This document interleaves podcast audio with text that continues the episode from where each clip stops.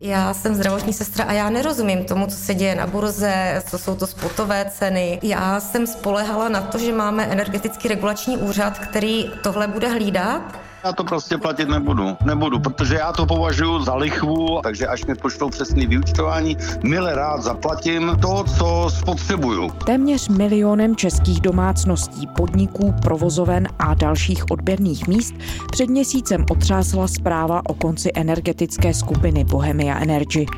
Vláda představila plán pomoci, přesto mnozí bojují s nejistotou. Majitel firmy Jiří Písařík mezi tím poprvé nabídnul své vysvětlení důvodů, proč největší alternativní dodavatel energií v Česku skončil. Kam se kauza posunula? Dělá stát pro lidi v energetické nouzi dost? A na jakou zimu se máme připravit? Je pondělí 15. listopadu.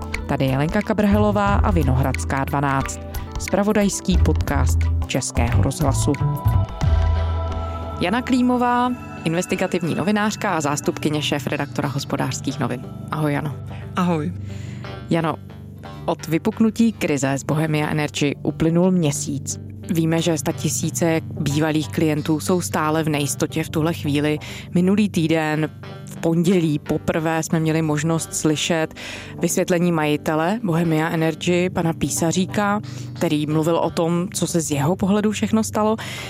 Když se, Jano, díváš s tím odstupem měsíčním na to, co se všechno stalo, jak dobře nebo špatně zvládnutá ta krize je? Co jsme se za ten měsíc o českém energetickém trhu a o jeho připravenosti a připravenosti těch jednotlivých aktérů na tuhle situaci dozvěděli?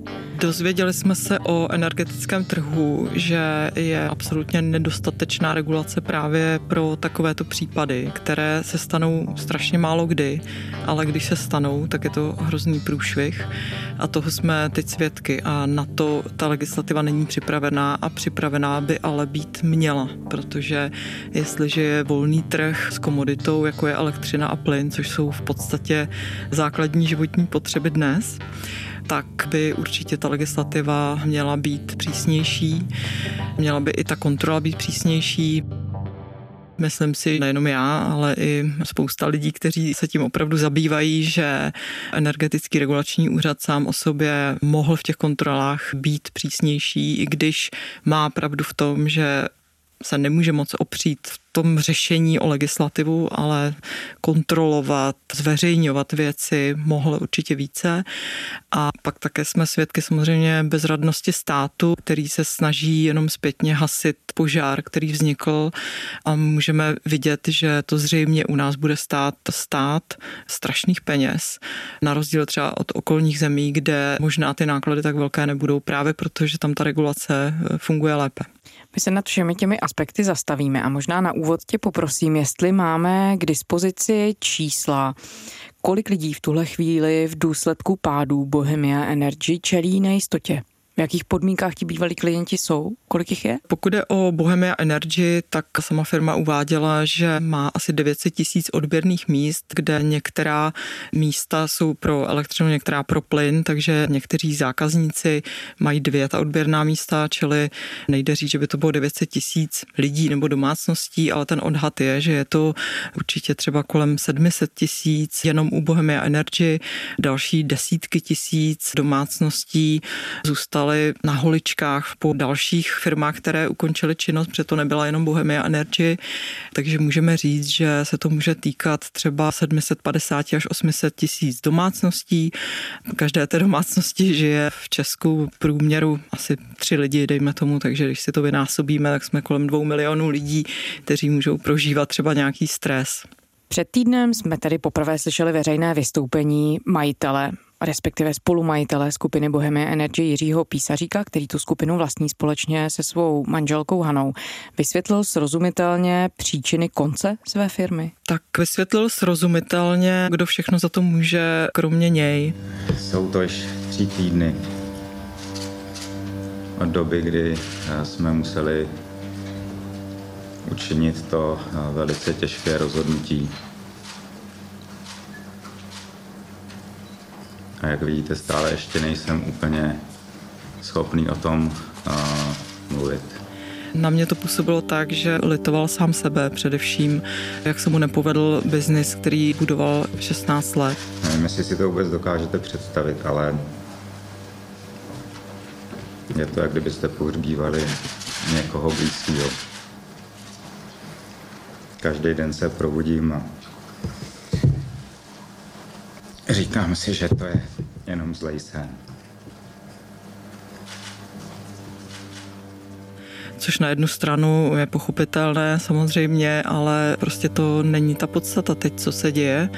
A je potřeba říct, že Jiří Písařík s manželkou ten biznes podcenili, nezvládli ho, začali řešit celý ten problém pozdě a samozřejmě v prostředí, které jim to umožnilo. Ten zlom nastal 12. Eh, října. Na ten okamžik asi dlouho nezapomenu. 25 bankéřů ze všech bank, co si jenom umíte představit, přišli rovnou i s oddělením vymáhání a ehm, v zásadě naznačili, ať i splatíme to, co už jsme měli v tu dobu e, načerpáno. To vysvětlení, že vlastně ho zařízly banky, když to řeknu lidově, protože mu nepůjčili další peníze a oni jsou ty viníci, tak to je samozřejmě směšné, protože v této situaci samozřejmě každý chrání svoje riziko a bankám se asi nedá divit, že mu nepůjčili další peníze. Já osobně to považuji za e, velký podraz ze strany bank, protože ty roky, kdy jsme jejich financování nepotřebovali a kdy jsme platili uh, jejich uh, úvěry, které jsme měli poskytnuté, tak uh, nebyl žádný problém a v okamžiku, kdy jsme je potřebovali, tak byl najednou konec. Taková byla situace. On na té tiskové konferenci působil velmi zlomeným dojmem, čehož si všímala rozsáhle média, analytici, komentátoři. Ty jsi se s ním mnohokrát setkala jako reportérka, analytička. Působilo to na tebe důvěryhodně, když jsi s ním mluvila v těch situacích předtím během velkých úspěchů jeho podnikání? Působil jako někdo, kdo si byl vědomý zodpovědnosti za těch 900 tisíc odběrných míst, když to tak řeknu, a možná mnohem víc lidí? My jsme s kolegou napsali, že Jiří Píserík byl velký hráč a myslím si, že to platilo jen o jeho povaze i o jeho vystupování. Já mám rád obecně eh, vytrvalostní věci, vytrvalostní sporty.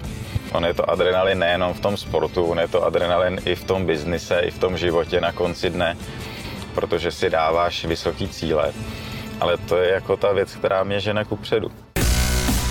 On se do takto tíživé situace nikdy nedostal. Samozřejmě měl různé problémy, eh, když nabírali ty zákazníky právě prostřednictvím těch podobních prodejů, kdy lidé si stěžovali potom na praktiky některých těch prodejců a potom si ale stěžovali třeba i na některé věci ve smlouvách, které se jim nelíbily jako velké sankční poplatky, když chcete odejít od nich. To bylo už v předchozích letech. Právě teď procházím Novodvorskou ulici v Třebíči, kde byli tito podobní prodejci energie tento týden vidění naposledy. Nejenže porušili vyhlášku města o zákazu podobního prodeje, ale zároveň se prezentovali jako zástupci elektronické aukce, která tady v Třebíči proběhla. Ti lidé mají výstřižky eh, novinových článků, mají na sobě dokonce eh, uniformy Bohemia Energy.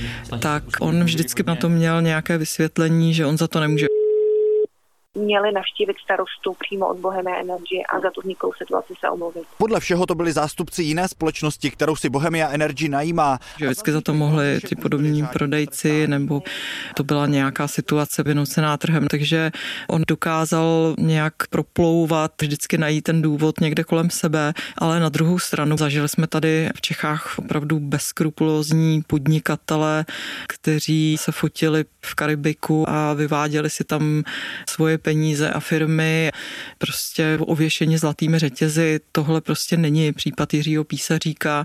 To, že je mu do breku, já mu to věřím. To jako je pravda, no, ale v této situaci to prostě nestačí. Z druhé strany, když se díváš vůbec na působení společnosti Bohemia Energy, která vlastně vtrhla na ten energetický trh před těmi 16 lety tedy a potom se stala i největším alternativním dodavatelem energií v Česku i na Slovensku. Dá se zpětně hodnotit, jak čistě ta existence té firmy změnila energetický trh, co přinesla třeba i pozitivního, ta negativa vidíme. Jiří Písařík má v jedné věci určitě pravdu a to je to, že on tady přispěl k rozhýbání toho trhu.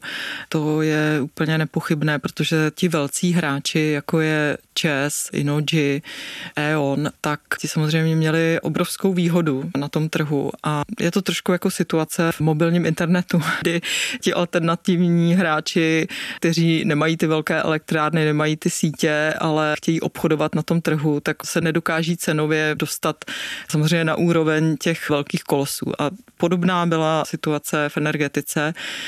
A Jiří Písařík se rozhodl, že tou velikostí to přetlačí určitou agresivní metodou právě nabírání těch malých hráčů a také tím riskováním, tím, že prostě jim nabídnete lepší cenu. On říkal, že vždycky bude níž než ti velcí hráči.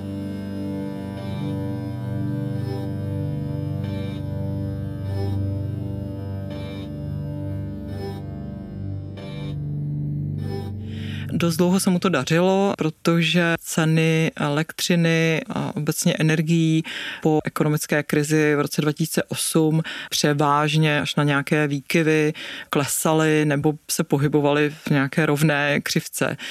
A na takovém trhu ty rizikové investice, že někomu slíbíte nějakou cenu a pak spekulujete na tom trhu, někdy to nakoupíte trochu dráž, ale pak zase trochu levněji a ta marže vám umožní, aby vám to pořád vycházelo, tak to samozřejmě skončilo v roce 2021, tedy v letošním roce, kdy když se podíváte na křivku, jak se vyvíjela cena elektřiny, tak někdy od června, července se to úplně utrhlo a jelo to nahoru a to už se samozřejmě nedalo zvládnout ale do té doby, dokud ten trh byl cenově celkem klidný, tak určitě Jiří Písařík přispěl k tomu, že rozpohyboval tady tu konkurenci.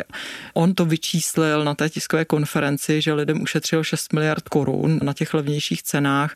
Nevím, co bral jako tu srovnávací hodnotu, ale klidně to tak může být. Ale to neznamená, že tím je všechno odpuštěno, protože od toho prostě konkurence je. Spousta lidí teď o ty peníze, které s ním za deset let třeba ušetřili, přijdou za dva měsíce. A vysvětlil pan Písařík přijatelně to, jakým způsobem firma skončila, protože ona neskončila v insolvenci, což by tedy, jak on tvrdí, mělo pro klienty ještě bolestnější důsledky. Má v tomhle ohledu pravdu? On tím, že nedodával elektřinu za ty vysoké ceny, za které by jí teď musel nakupovat, tak samozřejmě nějaké peníze ušetřil, ale takhle to nemělo fungovat, protože on měl smlouvy na fixované ceny, takže ti lidé předpokládali, že on jim tu elektřinu zajistil. Takže pokud on začal nakupovat elektřinu na podzim, kdy samozřejmě roste spotřeba, tak to je chyba. On samozřejmě nějakou elektřinu nakoupenou měl měl na těch kontraktech. Teď, když je prodá, protože ji nemá komu dodávat, tak na nich vydělá. On slibuje, že ty peníze použije na to, aby lidem vrátil tedy nějaké přeplatky, které tam mají za celý ten rok, kdy si tam naspořili na těch zálohách, protože v létě netopíte, čili máte mm. nižší spotřebu.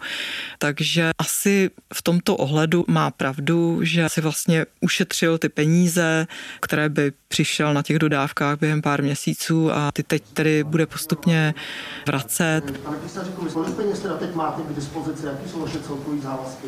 Nezlobte se, ale ta firma je skutečně velká a já se ani nejsem v tuto chvíli vědom toho, jaké jsou eh, přesně eh, výše eh, přeplatků zákazníkům a podobně, protože teprve nám ty odečty chodí od těch provozovatelů distribučních soustav. Takže Ale nejsem schopen... Jako... Aby jsme věděli, jestli je to fér, tak my nevíme, kolik těch peněz on opravdu má a jestli mu to bude stačit na vyplacení všech těch záloh. Ano, podle těch interních propočtů vychází, že Bohemia Energy bude schopna dostat závazkům. Další dotazy? Protože jestli ano, tak to bylo lepší pro ty spotřebitele, pro ty jeho klienty, ale jestli ne, tak kdo potom dostane a kdo nedostane? Hmm. Pak by samozřejmě bylo férovější, aby vyhlásil bankrot, protože v tu chvíli je ten majetek ochráněný, nemůže nikam odplynout a bude se rozdělovat spravedlivě podle insolvenčního zákona mezi všechny věřitele. Ale to zatím nevíme. Dá se předpokládat, že někdo na něj třeba tu insolvenci podá. Je otázka, jak to bude dokazovat a jak to soud bude řešit.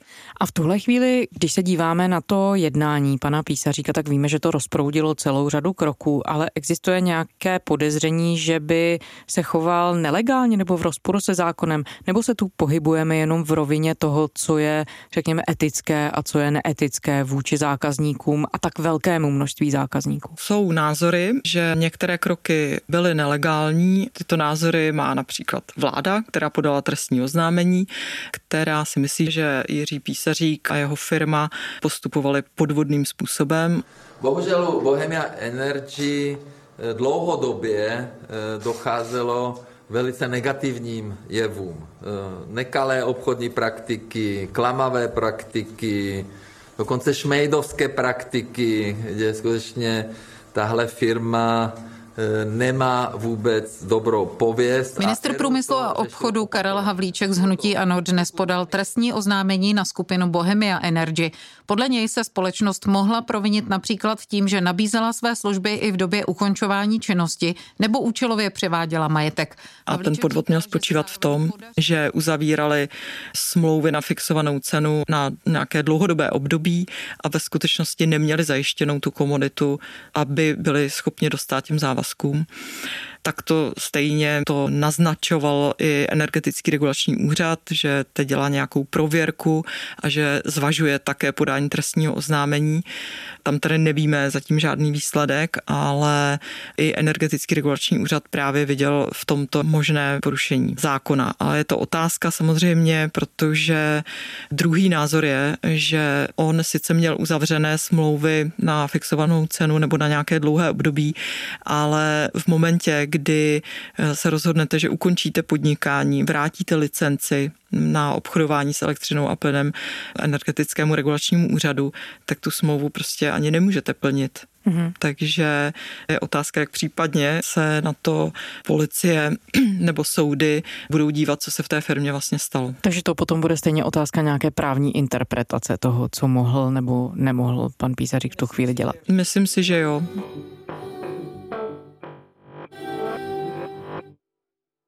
Na jakou pomoc v tuhle chvíli, Jano, dosahují ti lidé, kteří mají největší problémy?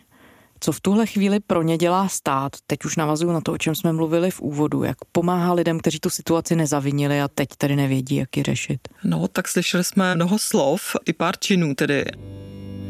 V listopadu a v prosinci lidé nebudou muset platit DPH u energií. Dnes o tom rozhodla vláda. Domácnost, která za elektřinu zaplatí tisíc korun měsíčně, by mohla podle ministrině financí Aleny Šilerové zahnutí ano ušetřit za listopad a prosinec asi 350 korun.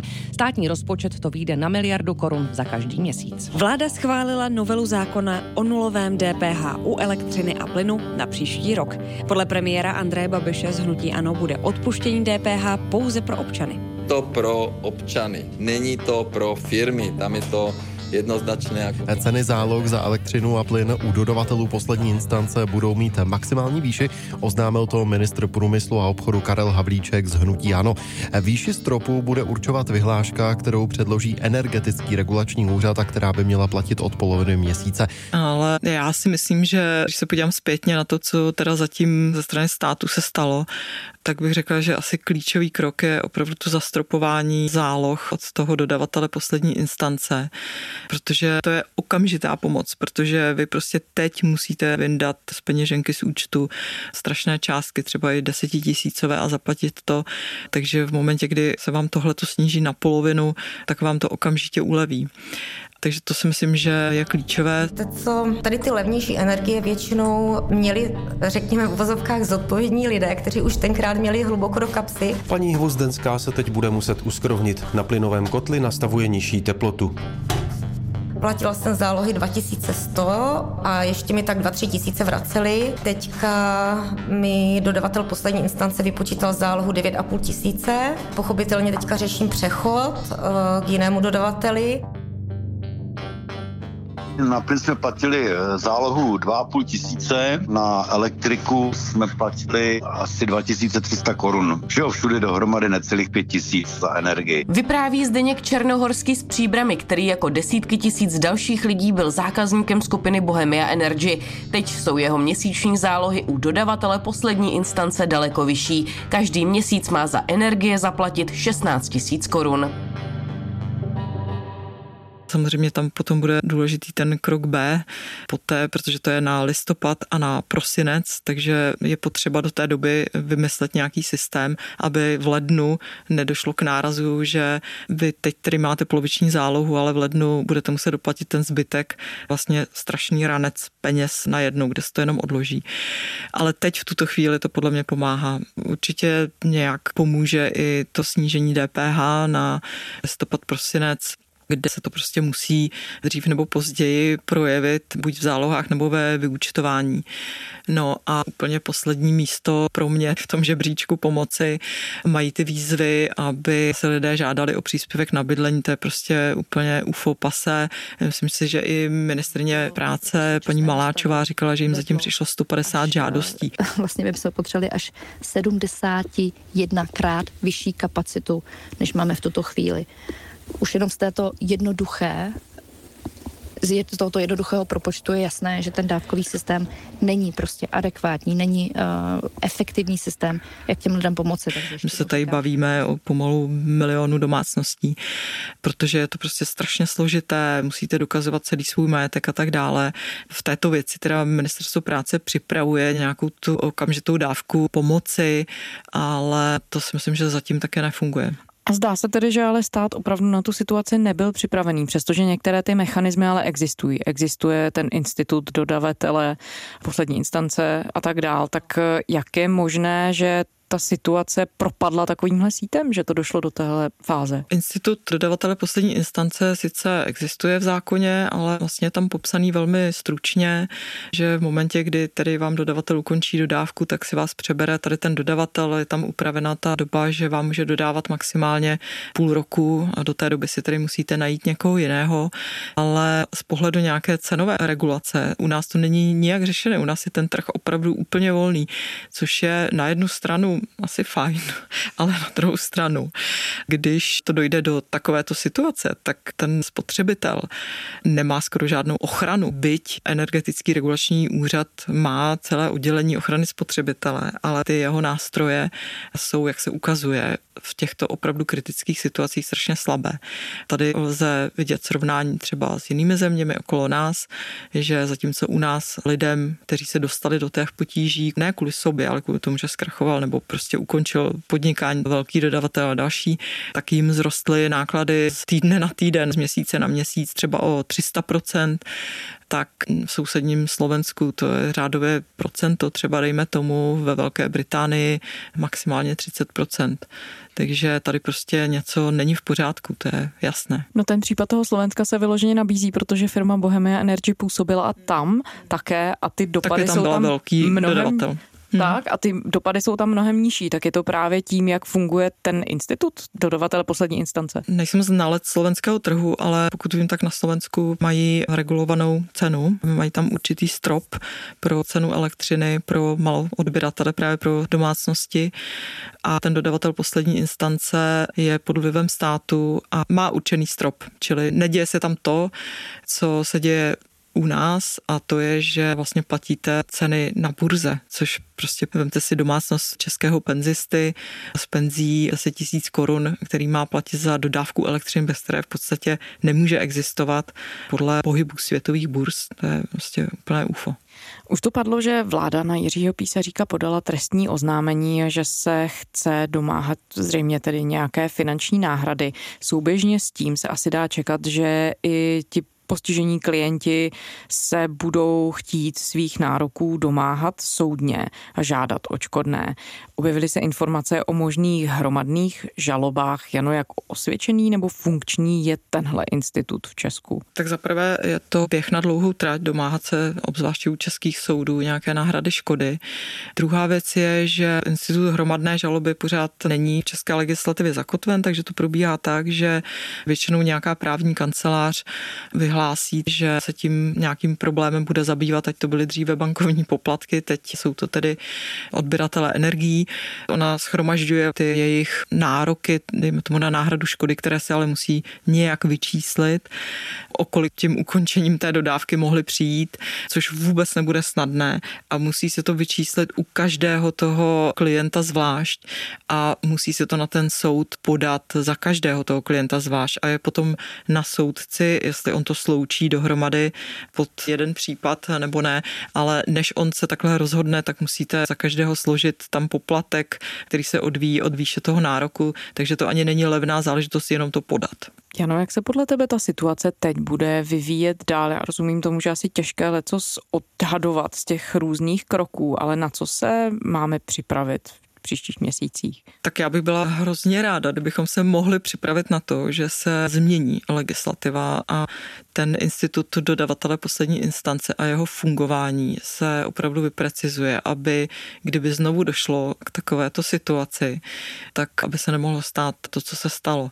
Aby vlastně v průběhu fungování obchodníků na energetickém trhu byla tady větší možnost je kontrolovat, aby museli dokládat, jak mají finančně zajištěné ty dodávky, jestli mají nakoupeno dost elektřiny. Ukazuje se, že toto je opravdu klíčové a že není možné to nechat na pospas trhu, protože proti těm firmám stojí opravdu jednotliví zákazníci, kteří jsou v situaci, že nejsou schopni tohle to oni sami řešit a ten stát tady musí být od toho, aby jim prostě pomohl takovouhle situaci ochránit, když se fakt jedná o komunitu, jako je elektřina. Když nebudete mít mobilní data v mobilu, je to sice špatné, ale dokážete bez toho žít, dojdete si teda někam na wi do kavárny, ale bez dodávky elektřiny a plynu to prostě nejde. A když se s perspektivou toho měsíce díváš na celý ten řetězec událostí a řetězec institucí, které jsou do toho všeho zapojené, vidíš tady odpověď na to, kde přišlo to hlavní selhání? Dá se to vůbec to je, takhle jednoduše no, říct? No, já si myslím, že je to takový řetězec kroků. Určitě můžeme říct, že energetický regulační úřad měl na tu situaci upozornit dříve. Mně to hrozně připomíná situaci, v které jsme byli v roce 2009-2010, kdy se blížil ten solární boom, kdy jsme všichni viděli, že je obrovská dotace solární elektřiny, která vychází prostě už z nereálných cen té technologie, které padaly strmě dolů. A ani energetický regulační úřad neinicioval, on to nemohl zastavit, ale mohl to iniciovat, neinicioval tu změnu v dostatečném předstihu. Zákonodárci neudělali nic. Ministerstvo průmyslu a obchodu neudělalo nic. Takže to došlo do situace, kdy se to vlastně zabetonovalo a dodnes platíme ze státních peněz desítky miliard na solární energii, které jsou zbytečné. Mně přijde, že ta situace se přesně opakuje, že jeden spoléhá na druhého, nebo že dokavať se nic neděje. Vidíme, že tedy nám ty ceny rostou nahoru, ale možná, že to nějak dopadne. Takže určitě si myslím, že zaspal parlament, zaspal ministerstvo průmyslu a obchodu a energetický regulační úřad. Jana Klímová, investigativní novinářka a zástupkyně šéf redaktora hospodářských novin. Jano, děkujeme. Děkuji za pozvání. Ahoj, nashledanou. Ahoj. A to je z pondělní Vinohradské 12 vše. Děkujeme, že posloucháte. Pokud to děláte rádi, vraťte se k našim dalším epizodám. Všechny najdete na serveru iRozhlas.cz, v podcastových aplikacích nebo v aplikaci Můj rozhlas. Psát nám můžete na adresu vinohradská12 zavináč rozhlas.cz To byla Lenka Kabrhelová. Těším se zítra.